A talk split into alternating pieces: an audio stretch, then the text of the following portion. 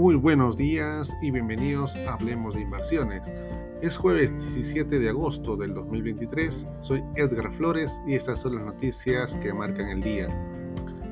La reciente serie de datos económicos de Estados Unidos y las actas de la reunión de julio de la Reserva Federal han consolidado las expectativas de que habrá nuevas subidas de las tasas de interés en el país esta perspectiva, unida a una mayor cautela en relación con los problemas económicos de China, está guiando los negocios en esta jornada. Los rendimientos globales de la deuda pública alcanzaron el miércoles el nivel más alto desde el 2008, situándose en el 3,3% según Bloomberg. El movimiento está relacionado con el cambio de perspectiva sobre el fin del endurecimiento monetario, especialmente en Estados Unidos.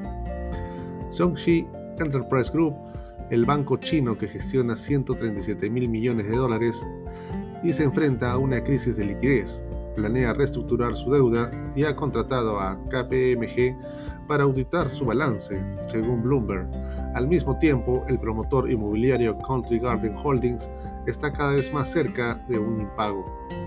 Los envíos mundiales de teléfonos inteligentes caerán un 6% este año, hasta un total de 1.150 millones de unidades, según una estimación de Counterpoint Research.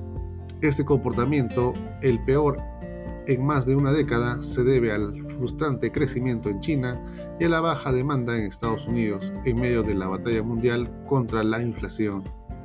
La temporada de resultados empresariales va llegando su fin. Hoy presentan sus cifras Walmart, Holmen y Lenovo, entre otros. De esta forma, los futuros del SP500 inicia el día con una subida de más 0,21%.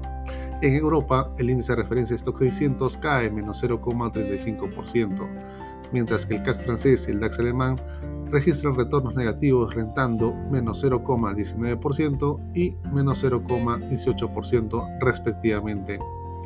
Por último, en Asia, el Nikkei japonés cerró la jornada con pérdidas de menos 0,61%, mientras que las bolsas de Hong Kong y Shanghai cerraron mixtos con menos 0,22% y más 0,43% respectivamente.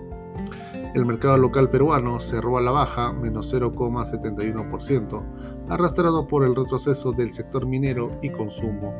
El ministro de Economía y Finanzas, Alex Contreras, anunció hoy que el Ejecutivo presentará en el presente mes el proyecto de ley de impulso a la electromovilidad en el país, con medidas que sean fiscalmente sostenibles.